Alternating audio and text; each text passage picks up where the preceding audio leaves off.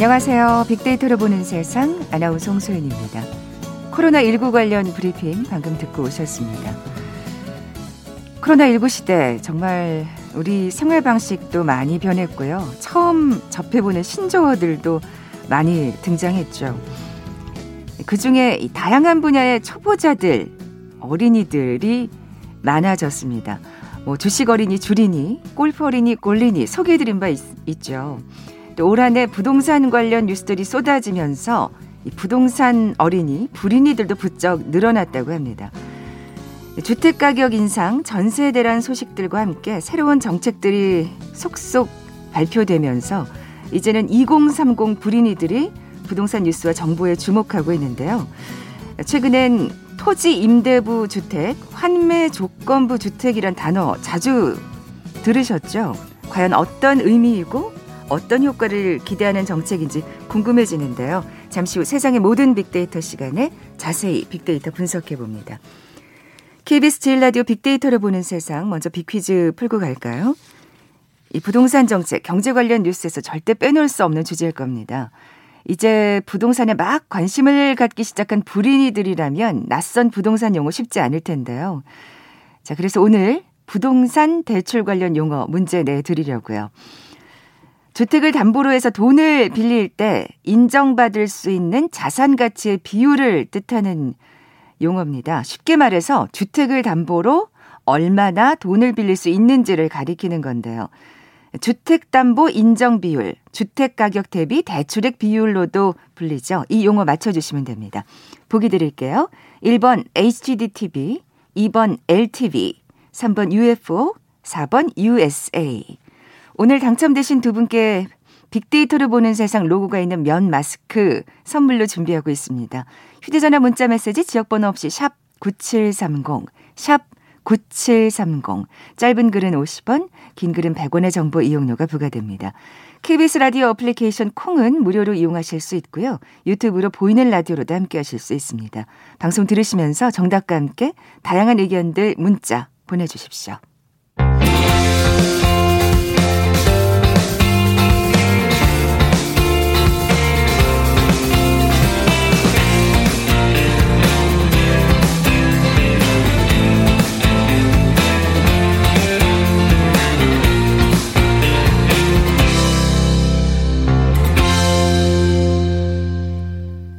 궁금했던 모든 화제와 이슈를 빅데이터로 분석해보는 시간이죠. 세상의 모든 빅데이터.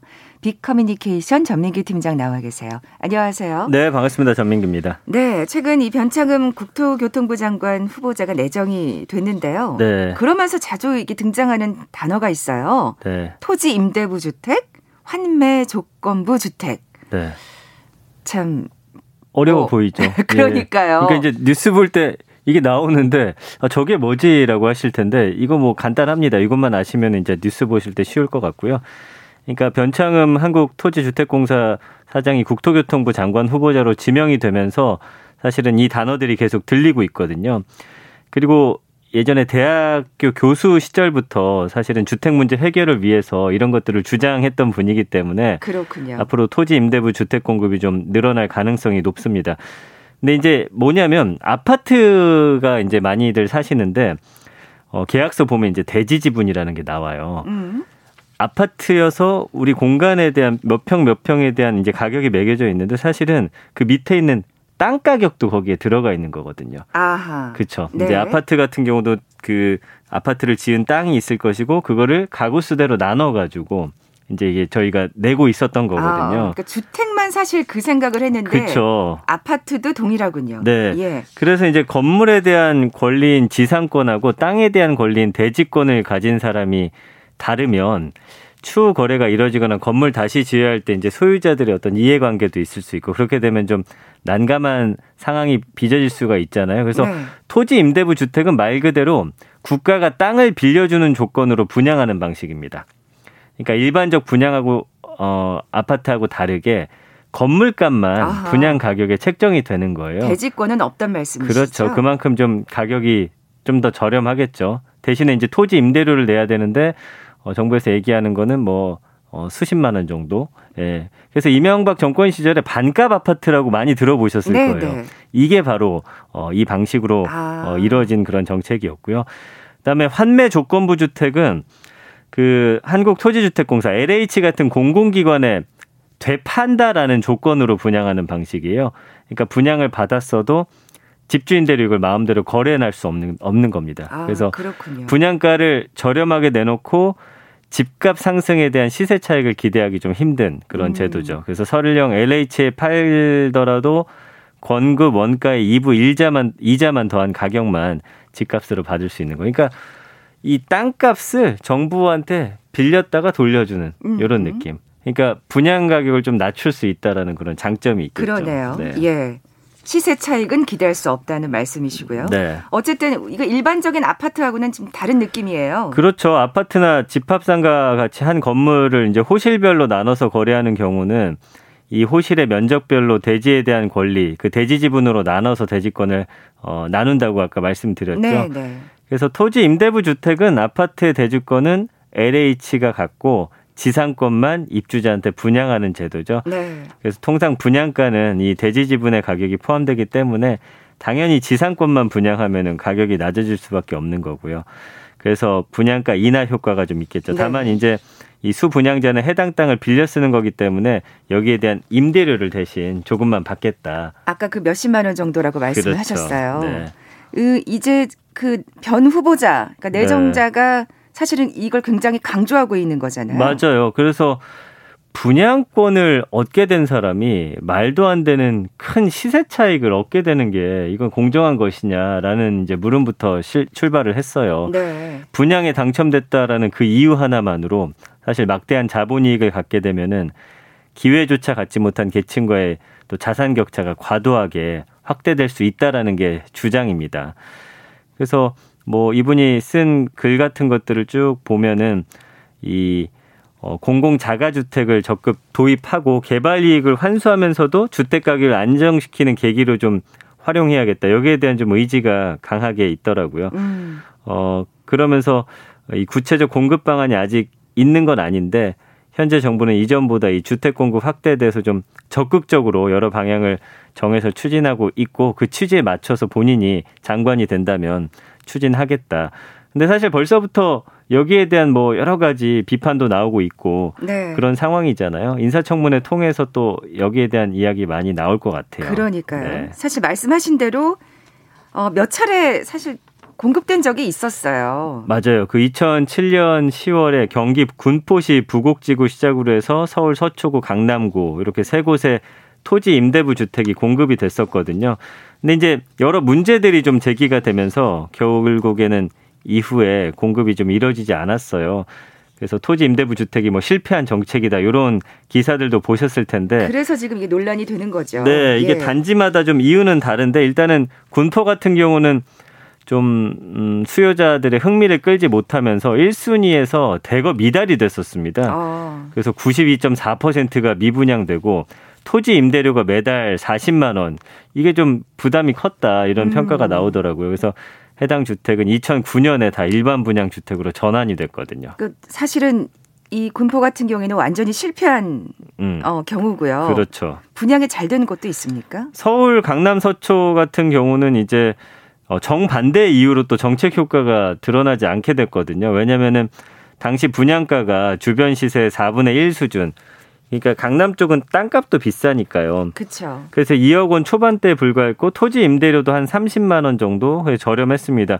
근데 이들 단지도 역시 초반에는 이 토지 소유권이 없다는 점, 토지 임대료를 내야 한다는 사실이 단점으로 작용하면서 큰 인기를 못 끌었는데 입주 후에 가격이 급등하면서 수요가 급증했어요. 땅값을 빼더라도 고기만 갖고 있어도 집값이 많이 오르는 효과가 있었던 거예요. 그래서 음. 땅과 관련된 이 단점만 제외하면 아파트 품질도 좋았고 입지가 좋았기 때문에 당시 가성비 아파트라는 평가가 어, 나왔었습니다. 네. 그러니까 말씀하신 대로 근데 집값이 많이 올랐다고. 그렇죠. 아까 하셨어요? 2억 원 초반대였다고 했잖아요. 네. 전매 제한이 5년이었는데 2018년에 끝나고 보니까 집값이 8억 원대로 뛰었더라고요.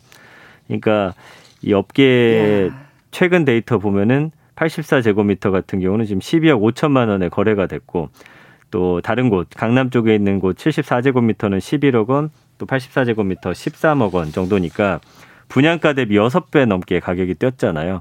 결국에는 어 결국엔 시세 차익을 그렇죠. 실패한 정책이라고 볼 수밖에 없겠죠. 네, 네. 그러니까요. 그러니까 아, 이 집값이라는 건 참 어떻게 어떻게 대처를 해야 될지 모르겠어요. 네. 네. 그래서 이런 문제가 제기가 되면서 사실은 2015년에 이런 토지 임대부 분양 주택이 폐지가 됐고 실패한 정책으로 이제 음. 딱 마침표가 찍어졌고 그 다음에 보니까 재건축 때도 약간 좀 문제가 있을 수 있겠더라고요. 왜냐면은 공공이 땅을 갖고 개인이 건물을 가진 상황을 사실은 재건축할 때 이제 어떻게 풀어낼 거냐 이게 또 애매한 문제거든요.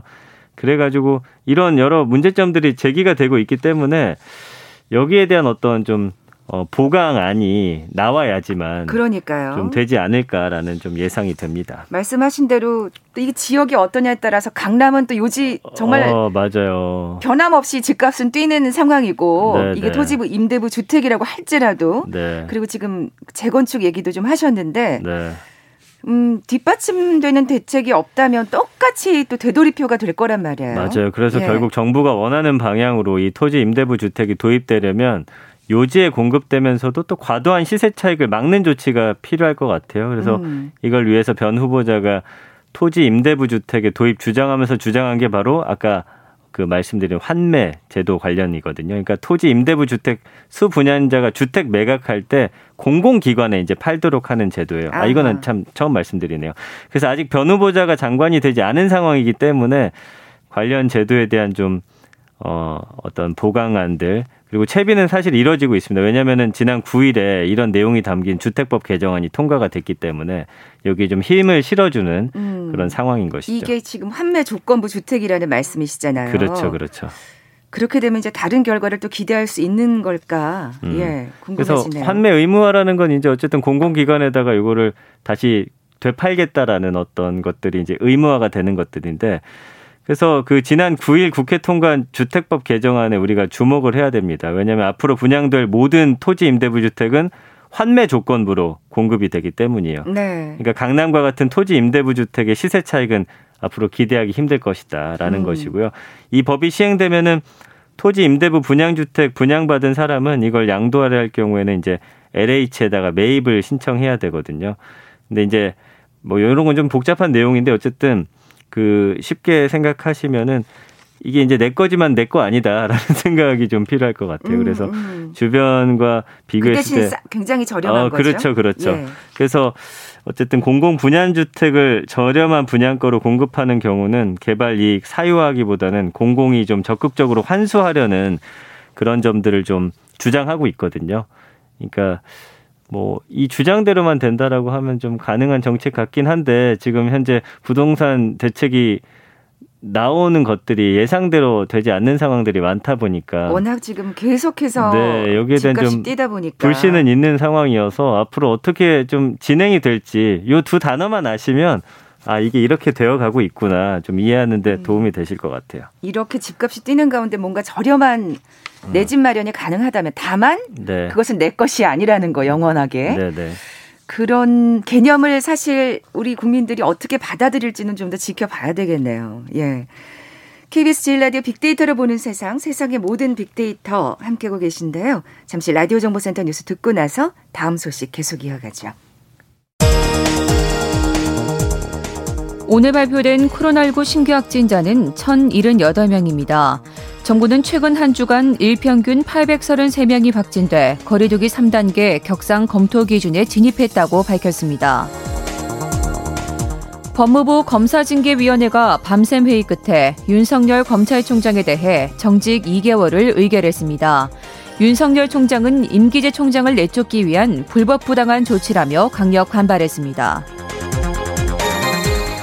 윤석열 검찰총장에 대한 징계 결정에 대해 민주당은 검찰 개혁을 계속하겠다며 공수처 출범에 박차를 가하겠다고 밝힌 반면 보수 야권은 비상식적인 조치라며 대통령과 추미애 장관을 동시에 비판했습니다. 코로나19 영향이 계속되면서 지난달 취업자 수가 27만 명 넘게 감소해 9개월 연속 줄었습니다. 취업자 감소폭은 전달보다 축소됐습니다. 전북 임실과 경북 구미, 충남 천안 등 농장 세 곳에서 고병원성 조류 인플루엔자 최종 확진 판정이 내려졌습니다. 한파가 지속되는 가운데 어제 경북에서 저체온증으로 추정되는 사망자가 한 명 발생했습니다. 보건당국이 저체온증과 동상, 동창 등의 한랭 질환 예방에 각별히 신경 써야 한다고 말했습니다. 주요 시중은행의 변동금리형 주택담보대출 금리가 일제히 상승해 최저 연 2.45%로 조정됐습니다. 미국 식품의약국 FDA가 제약업체 모더나가 개발한 코로나19 백신이 효과적이라는 검토 결과를 내놨습니다. 이번 주 안에 모더나 백신의 긴급 사용도 승인이 날 걸로 예상됩니다. 일반인이 혼자서 코로나19 감염 여부를 확인할 수 있는 진단 장비가 미 식품의약국 FDA의 승인을 받았습니다. 지금까지 헤드라인 뉴스 정원 나였습니다.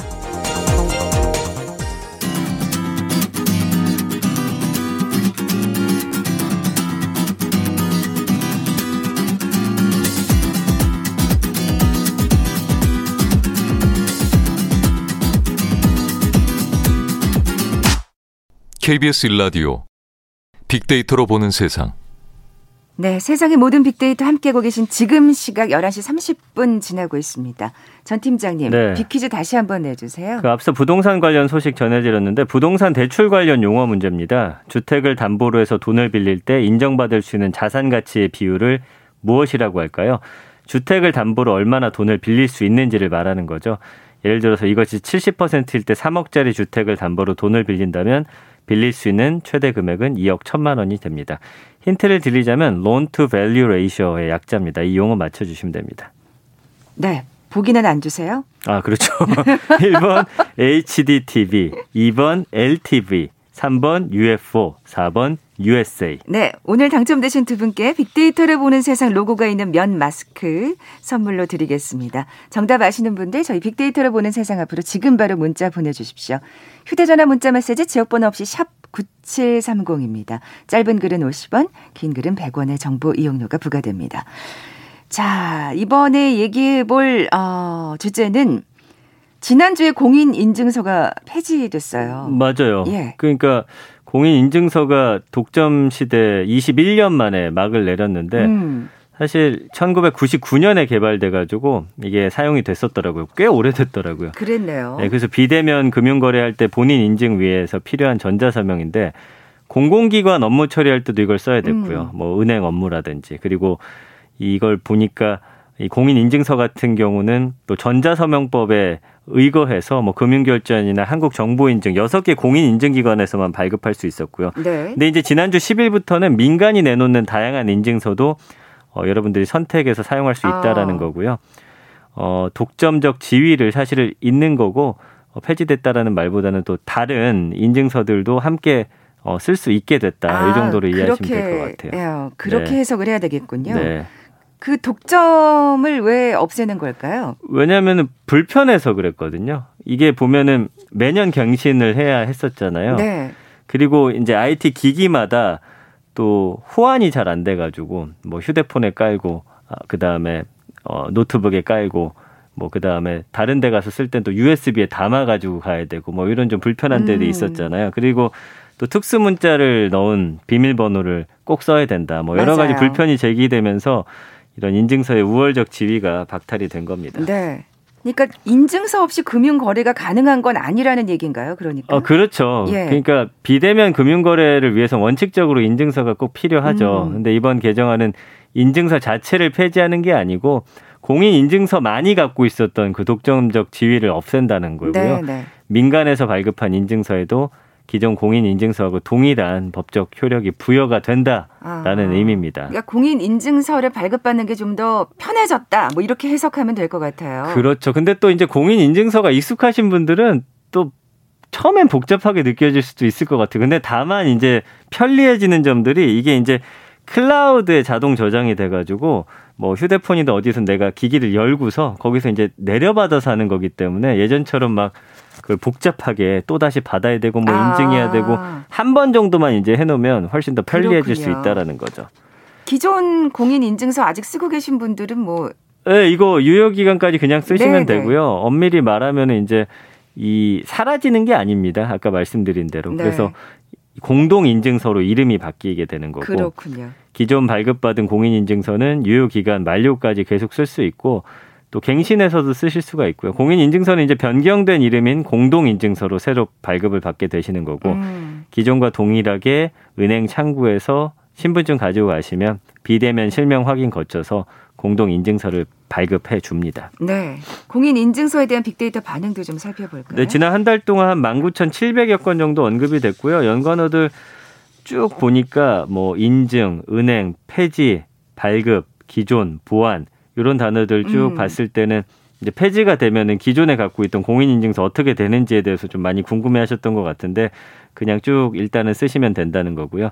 그 다음에 뭐 카카오나 어, N포탈 같은 것들 여기서도 이제 포털에서도 이 인증서들을 아, 발급을 네네. 해주게 될 거예요. 예. 그리고 뭐 지문이나 거래 이런 단어들 쭉 보이는데 감성 분석은 중립 감성어가 높아요. 아직 써보지 않았기 때문에 뭐 좋다 그렇죠. 나쁘다 말하기는 좀 네. 어려운 상황인데 그래도 36.1대25.5 그래서 긍정 감성어 보면은 뭐 개선하다, 필수, 편리하다, 안전하다, 쓰고 싶다 이런 단어들 일단은 편리해진다라고 하니 한번 써보고 싶다라는 욕구들이 좀 크신 것 같고요. 네. 부정 감성어는 복잡하다, 불편하다, 귀찮다, 짜증나다.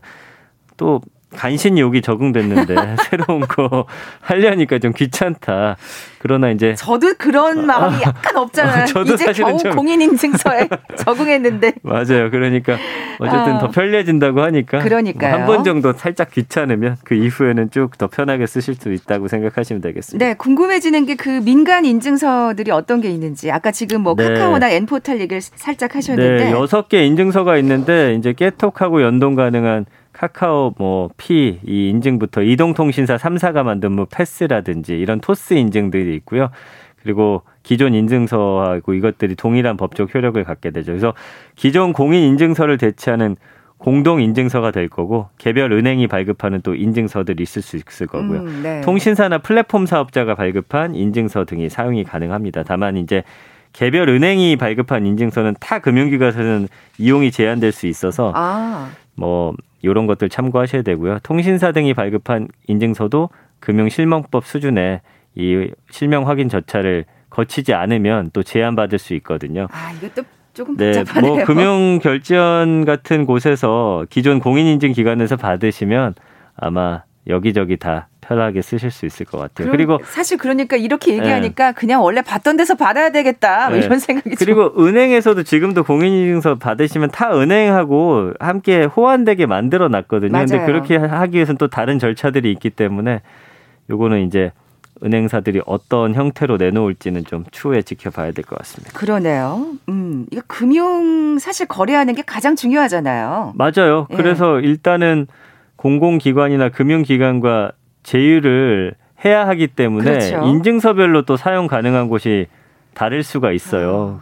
그좀 꼼꼼히 확인하셔야 될 것 같고. 그러니까요. 기존 공인 인증서 그대로 사용 일단은 가능하다는 점 알고 계시면 될 것 같고 어, 아니면 각 은행이 자체 발급한 인증서 아까 말씀드렸지만 이게 다른 데서는 좀 사용이 제한되기 때문에 이런 점들을 내가 어디에 쓰는지 먼저 확인하시고 어떤 게 좋다라는 게 이제 추후에 포털 같은데 그러니까요. 사람들이 또 친절히 설명해 놓을 맞아요. 것이거든요. 그거 좀 참고하시면 좋을 것 같아요. 그러니까 기존 지금 공인 인증서 쓰시는 분들도 좀 쓰시면서 네, 네. 어떤가 이렇게 좀, 좀 살펴보시는 어, 게. 필요할 것 네, 같아요. 네, 네, 그렇습니다. 네. 그 일단 이게 뭐 돈은 안 듭니다. 근데 그 서비스에 따라서 유료인 경우도 있더라고요. 좀 예전에도 왜 공인인증서 유료인 것들이 또 따로 있었거든요. 음. 거기에 대해서는 아마 음, 유료 결제를 하셔야지만 또 사용할 수 있을 텐데 우리가 대부분 사용하는 그 은행 결제 같은 경우는 거의 무료로 활용하실 수 있을 거예요. 네. 그러니까 장점이 사실은 지금 계속 얘기하다 보니까 아, 이것도 복잡한데 네. 뭐 간편하긴 한 거야? 뭐 이런 생각이 좀 예, 들긴 그래도 하는데. 이 금융 결제원 금융 인증 서비스 별도 프로그램 설치하지 않아도 되고요. 예전에는 아하. 이거 하려면 막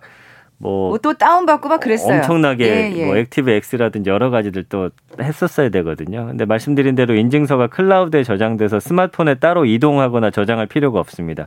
또 일부 민간 인증서는 지문 같은 생체 인증, 또 간편 비밀번호로 아주 간편하게 왜 이거 하려면은 들어가서 복잡한 비밀번호 넣고 뭐 여러 가지 음. 하잖아요. 아주 간편한 지문이라든지 간편 비밀번호로 할 수 있으니까 아마 한 번씩 쓰실 때도 훨씬 더 편하실 거예요. 간편하다 그러면 항상 따라오는 네. 단어가 보안이잖아요. 맞습니다. 요거는 좀 조심해야 되겠네요. 일단은 뭐 금융결제원은 그거 철저하게 만들었다라고 하니까요. 업계 표준이 왜냐하면 다른 어, 사설 업체들에서 만든 인증서는 아직 뭐 어떻게 되는지 모르니까 그런 점들은 좀 살펴보면서. 되겠는데요. 예, 근데 네. 워낙 또 IT 기술이 뛰어난 곳들이 또 만들기 때문에 네, 네. 네 뭐 큰 걱정은 안 하셔도 될 것 같습니다. 네, 전민기 팀장이었습니다. 고맙습니다. 감사합니다. 자, 오늘 비퀴즈 정답은 2번 LTV였죠. 마스크 받으실 두 분입니다. 7010님, 4493님께 선물 보내드리면서 물러갑니다. 빅데이터를 보는 세상 내일 뵙죠. 고맙습니다.